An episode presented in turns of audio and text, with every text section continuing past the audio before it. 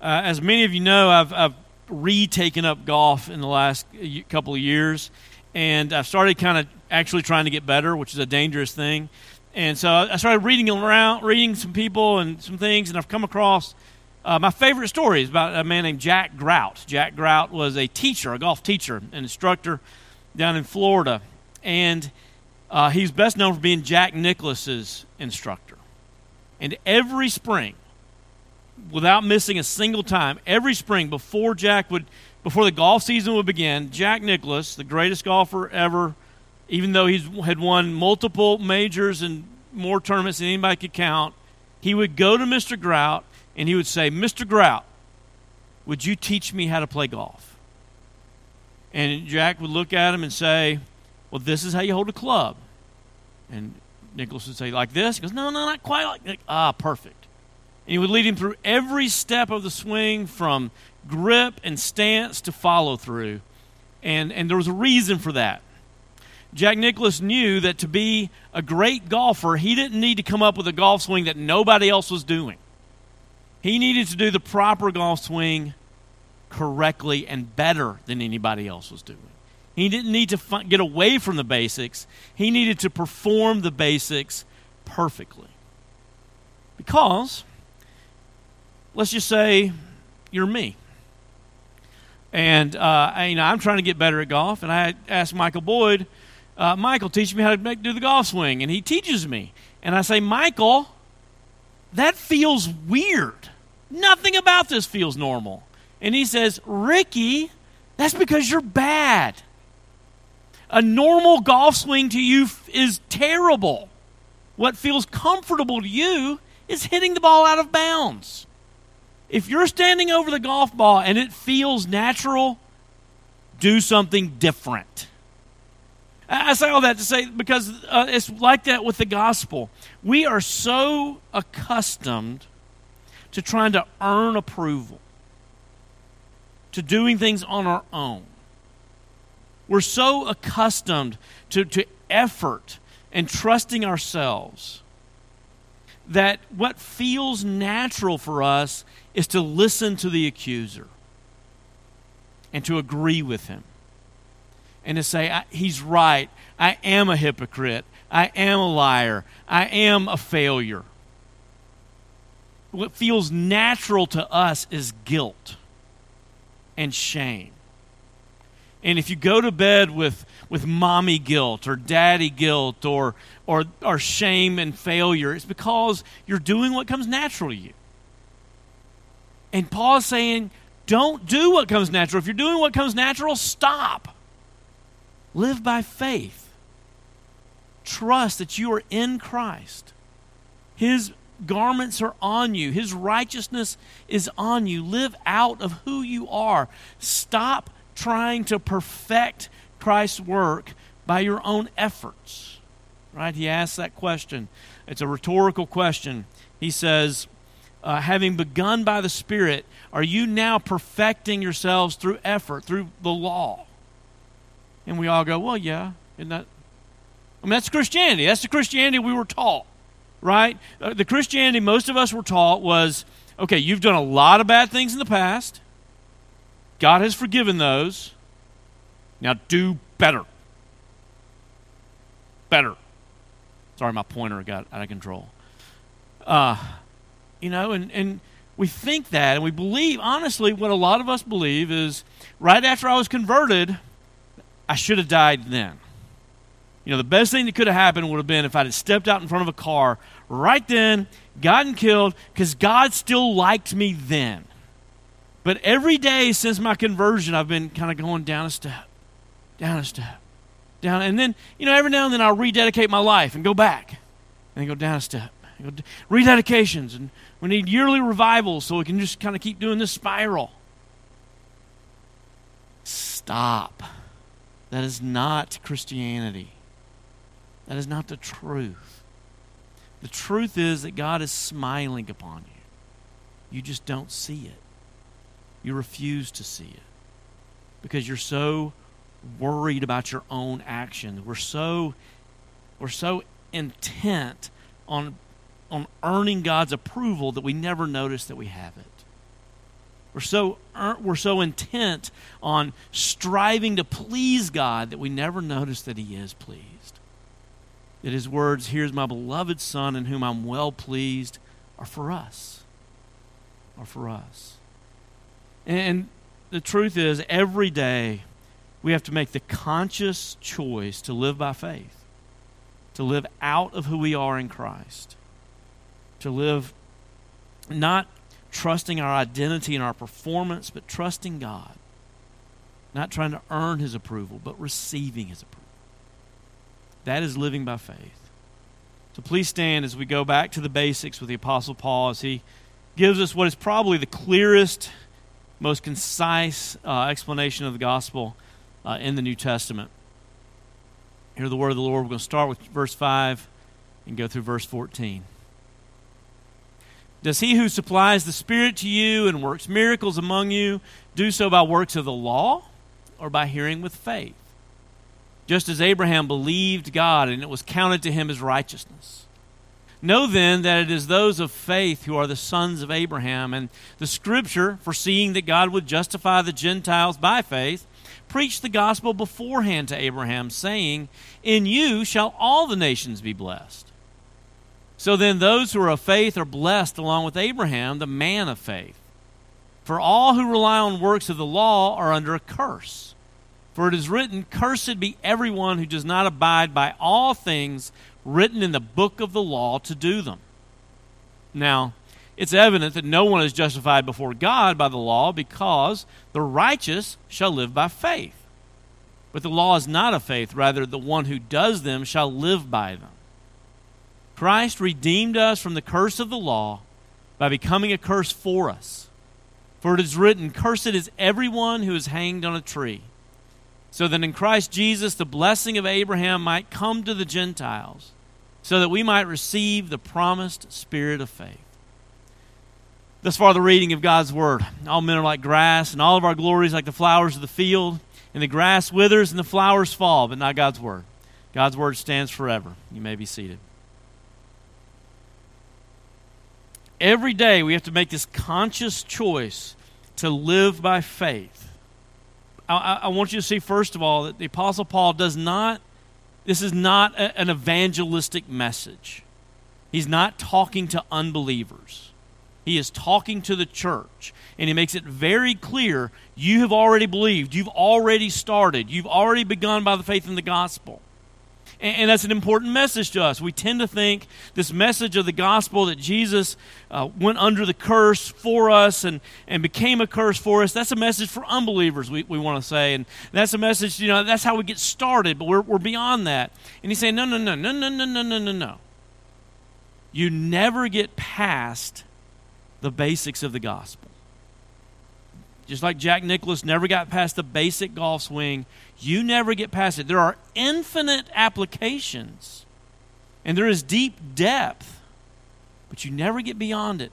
And, and the gospel, if, if you're doing something wrong, just like if your golf ball is going out of bounds, you did something wrong. It's not the ball's fault, right? I yell at the ball, I throw the club. It's neither of their faults. It's my fault, but I can't throw me.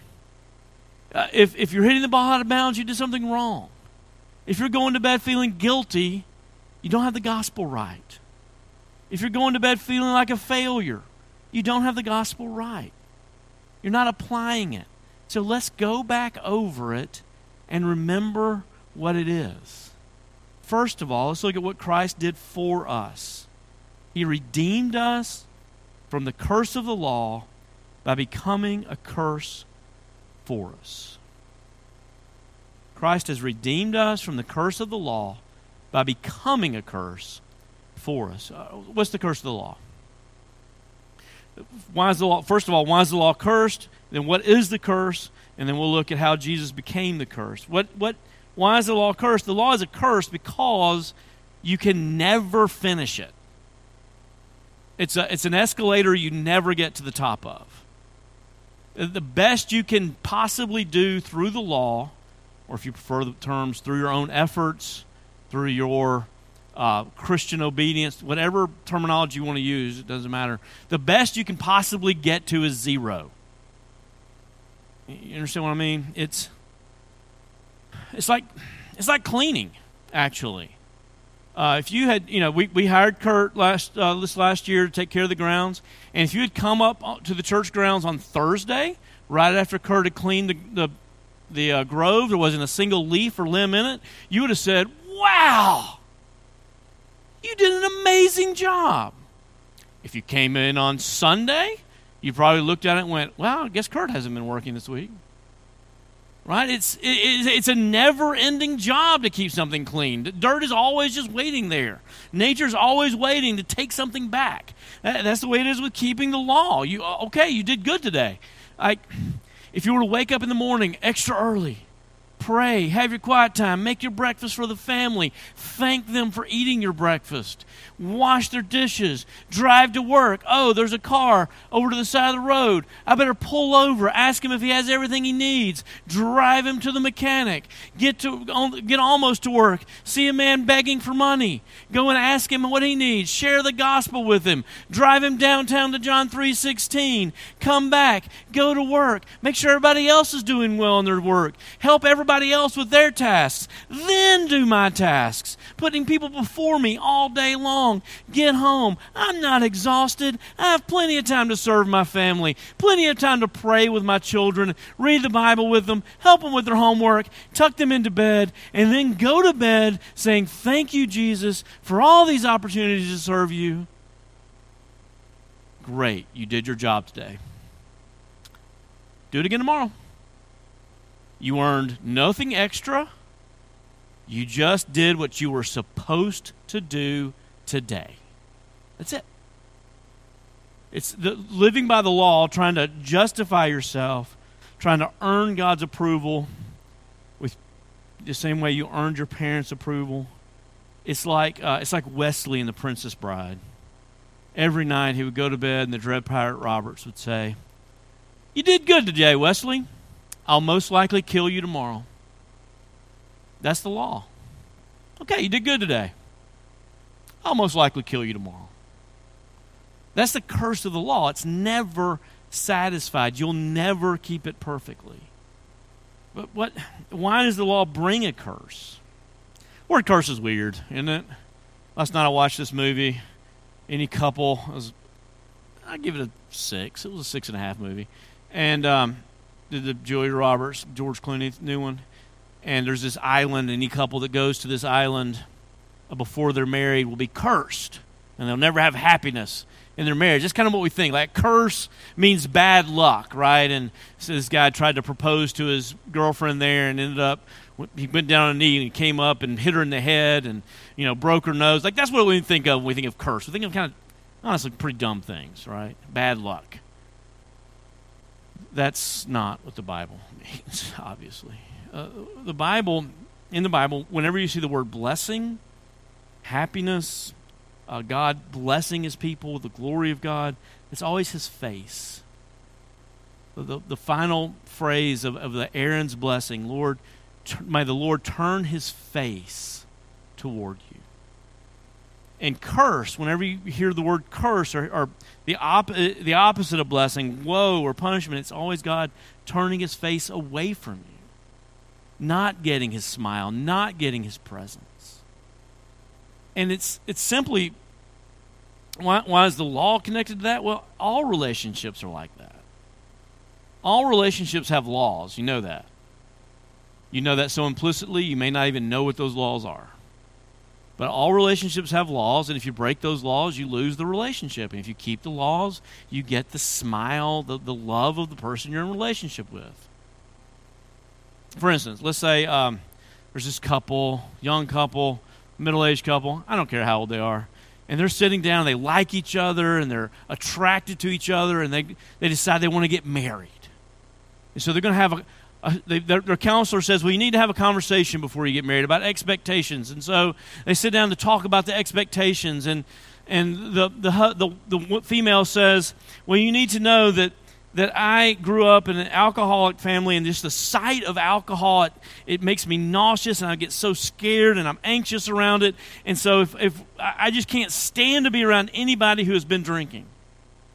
And the guy says, Okay, that's good. You need to know that I'm going to have two martinis every night at 5. And on Saturdays, I'm going to start drinking at noon. And on Sundays, I, that's just what's that's just how it's going to be. I want to watch football and drink, and so as long as we're okay with that, everything's good. And then he says, and while we're on the topic of rules, um, I'm deathly allergic to cats. One cat hair can make my eyes swell up. If a, if a cat jumps in my lap, I'm most likely going to have to go to the hospital. I'm going to anaphylactic shock, and I just can't be around them at all. And, and she says, Oh, that's great. Oh, thank you for sharing that information with me. I have 10 cats, and they will always live with me. Now, you want to get married? And, and, and they're so love blind and stupid, as, as, as engaged couples always are. They say, Yeah, we can work it out. It might just work for us. Right? And all of us around them will go, No, don't do it. You got no chance. You're coming into the relationship breaking the laws of love. And the same is true of God. When we, uh, He only has two rules: love me more than you love yourself. Love me with all your heart, strength, soul, and mind, and love all of my children. That's all you got to do. And we say, "Yeah, but no.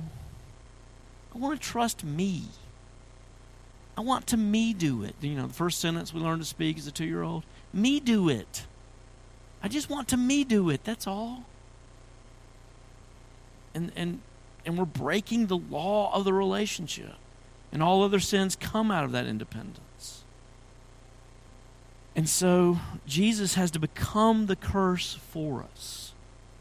It's, it's an interesting text. It's, honestly, it's hard to translate uh, how cl- it, it, would make much more sense to us if we say said Jesus underwent the curse for us, but it shows how so intimately related he gets uh, to the, the punishment of sin, to the curse of sin, that he actually becomes it. it the same happens to us in, uh, in 2 Corinthians 5, the other, I think, most clear and concise explanation of the gospel, where Paul says, He who knew no sin became sin for us. Galatians 3, he becomes the curse. Uh, First, Second Corinthians 5, he becomes sin. He, he undergoes the separation from God. He goes into that darkness. Our we, his children, are lost in that darkness, and the only way he can get us out is to go into it himself. And we go, well, why would that be so bad? And the truth is, you know, that the more it hurts, the, the more intimate you are, the closer you are to someone, the more it hurts when they abandon you. If, you know, someone goes out on one date with you and is like, yeah, this ain't working, bye. Okay, you know, you might remember their name five years later, you might not. If someone who's lived with you for 20, 25, 30 years abandons you, it hurts. It takes years to overcome those kind of scars. If your mother or your father abandons you, it hurts. It takes years to overcome that kind of trauma. And when we look at the case of the Son of God and the Father of God, the Fa- God the Father, they've, they've been in this intimate, passionate, loving relationship for all eternity both length, both in terms of length of time and in terms of intimacy, nothing else compares to it. They're so intimate that there's no clear place where the, the son ends and the father begins. It's so long that it has no beginning and no end. They've just always been there. The, the core fact of the universe is that there's always been the Father and the Son loving each other, smiling upon each other. The, the, the birth of the world and all of the people on it comes out of this loving relationship. And then when Jesus comes to, to find his children out of the darkness, the relationship is lost. When he prays on the, from uh, the Garden of Gethsemane the night before he goes to the cross, and he goes into horror, we're told, sweating drops of blood, because for the first time he's not hearing his father's voice when he prays. his prayers are not being answered. And he goes to the cross, and, and on the cross, he doesn't scream out, My back, man, my back hurts. Why did y'all hit me in the back so many times? And he doesn't scream out about his hands. Man, that's, there's a lot of nerve cells in my hand. Why did you stick a nail into my hand? But he screams out about his father abandoning him. My God, my God, why have you abandoned me? He experiences the fullness. He becomes the curse for us. He becomes the curse for us. He comes into the darkness and finds us so that we can have the blessing of Abraham. What's the blessing of Abraham? He was counted righteousness. And that is the work of Christ on us. He took the curse for us so that he could put his blessing on us. The work of Christ on us is his righteousness. So that when we stand before God, we stand before God in Christ. In Christ. And, and I know y'all know that when you're in these walls. Are you going to remember that tomorrow morning? Are you going to remember that tonight when you're counting out all the ways that you failed? When you're, you know, when I'm praying, do I remember it? This was such a, a stark lesson for me last spring when I, I went on a prayer retreat. And what you need to know about me when I go on a prayer retreat is um, I do everything possible to avoid prayer. I avoid prayer as long as possible.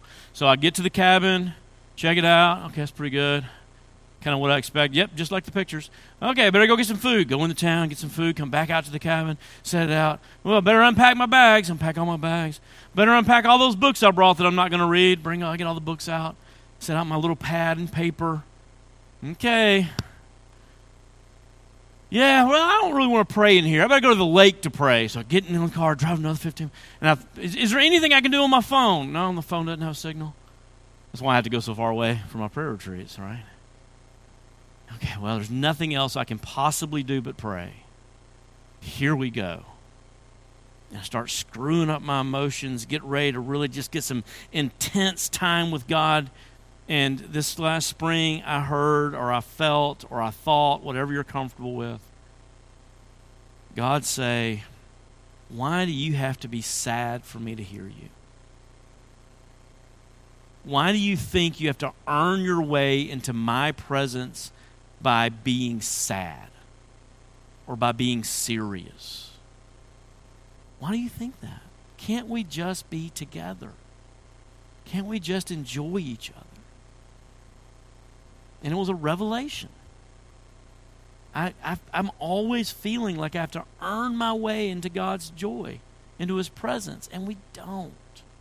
We don't because His righteousness is upon us. And that, that, that may sound weird. I, I, keep saying it. I've demonstrated. I put a coats on Jonathan. I'm doing everything I can, and you're still saying I don't get it, but you do get it. You get it. If you did, how many of you cheered at a sporting event or for a sporting event yesterday? How many of you watched a sporting event yesterday? Raise your hand. Liars, more of you that. See, you're not even raising your hands. Okay, did you cheer? Were you pulling for somebody? Yes. Why? Because I know them and I watch them grow up and I care about them. Right? That's why everybody who's an OU fan just loves Baker. Baker's their buddy. They've never met Baker. Baker doesn't know. You. That's why everybody, OSU fan, just talks about Barry like he's their uncle, right? Barry, you remember Barry? How great Barry did? You don't know Barry. Barry certainly doesn't know you. I have had a little boy uh, back in Mississippi who was just such a, a saint. Everybody in, New everybody in Mississippi is a Saints fan. And he was such a Saints fan that when, that when uh, Drew Brees finally got some record, he just started crying. He was so happy. He's never met Drew Brees. Drew Brees doesn't know you. Why do you love these people so much? Because they wear your jersey. If Baker Mayfield went to Texas, you would hate him. If Barry Sanders went to OU, you would despise the thought of him. Right? But they wear your jersey, and so you cheer for them. So you're for them. That is imputed righteousness. You are where you're on Jesus' team. You're one of Jesus' friends. You, you do this every time you let your kids have a sleepover. Why are you letting these strangers live in your house? Letting them have your food, letting them get have access to your televisions and all your valuables. Why? Because you're imputing the righteousness of your son upon them. You do understand how this works. You just need to receive it from Jesus. God looks on you in Christ. You're already in Christ. You don't have to try to please God, He's already pleased. You don't have to earn God's approval, He's already approved. He's already said of you, Here is my beloved Son in whom I am well pleased. That is Christ's work on you. And the last thing we see in this text is Christ's work in you. That we might receive the bless, the, in Christ the blessing of Abraham. What's the blessing of Abraham? Abraham believed God and it was counted to him as righteousness. Might come to the Gentiles, that's us, so that we might receive the promised Spirit, the Holy Spirit, through faith. What's this promised Spirit? The, the Holy Spirit working in us. That's the work of God in us. And, and the Holy Spirit is working in us to do what? To make us look like Jesus. Right? That's our favorite our favorite passage. Everybody, every Christian's favorite verse is the is is well, it's our favorite half verse, right? God works all things together for good of those who love Him. Stop. Period. End. Nothing else. We're not going to go on and read the part that says that they might be conformed to the image of Jesus. Because getting conformed to an image, that's hard. That sounds like it would hurt, doesn't it? Kind of almost a picture of like a, an image being put on you. I'm going to make your face look like this mask. Um, and it is like that, except it's a pretty mask. Like, uh, for instance, last a few weeks ago, I described imputation by, by pointing to the screen. Remember that? And I said, What are you looking at? You're looking at a what? Glad y'all were listening. White screen, that's right. You're looking at a white screen. What do you see? You see a car, you see words, you see a car that's not driving off the cliff. So what does the Holy Spirit do? God looks at us and he doesn't see a sinner, he sees his son. But what does the Holy Spirit do? He sneaks in, and when you're not looking, he's painting over the screen. He's got a little palette of paint, right? And he's painting in the blue, and he's painting in the black. So that by the end, by the end of your life, the end of whatever, when you turn the projector off, you still see the same picture. He's conformed you to the image of his son, and he does that. He does that through his word. You read his word, and you're like, oh, the fruit of the Spirit's joy. Well, that's a shocker. I thought the fruit of the Spirit was grumpiness, uh, hope. Oh, no. I would have sworn it would have been cynicism. I got to change my whole aspect, right? He, he conforms us to, the, to his image through our friends. They look at us and go, do you know you have a chip on your shoulder, or is that just for fun? And we're like, Oh, that hurt. Maybe I need to change. He conforms us to the image of his son through through difficulty. You know that that strange, weird passage in James chapter 1 where he says, Count it all joy, brothers. Count it all joy when you fall into various trials. We want to look at James and go, Are you inebriated right now? trials and joy are two different things, bro. And why would we count it joy when we fall into trials? Because trials produce steadfastness, and through that steadfastness, the, the work of God in you is being perfected. You are being perfected. The Holy Spirit's using everything to, to conform you to the image of Christ. And how do we receive that? We receive it by faith. We trust. We live a life trusting that He's at work. Good news and bad. God's at work. You know, my son had a car wreck last night. God's at work. I don't know how you sleep at night if you don't believe that. The Holy Spirit was there. God the Father was watching. And He's going to conform my son to the image of Christ through the work of my pocketbook. and the police tickets and all the good things that come because God's at work. Receive that. Count it joy. Trust Him. Live by faith, not through effort. Please pray with me. Father in heaven, I pray that we would. It's hard. It's just hard to believe that you love us, that you approve of us. It's hard for us to live out of that, to believe that that is the starting point. It feels like that's the finish line that we're working toward. And Father, I pray that you would give us the faith to, to receive Christ, give us the faith to rest in Christ. Give us the faith to rejoice in Christ.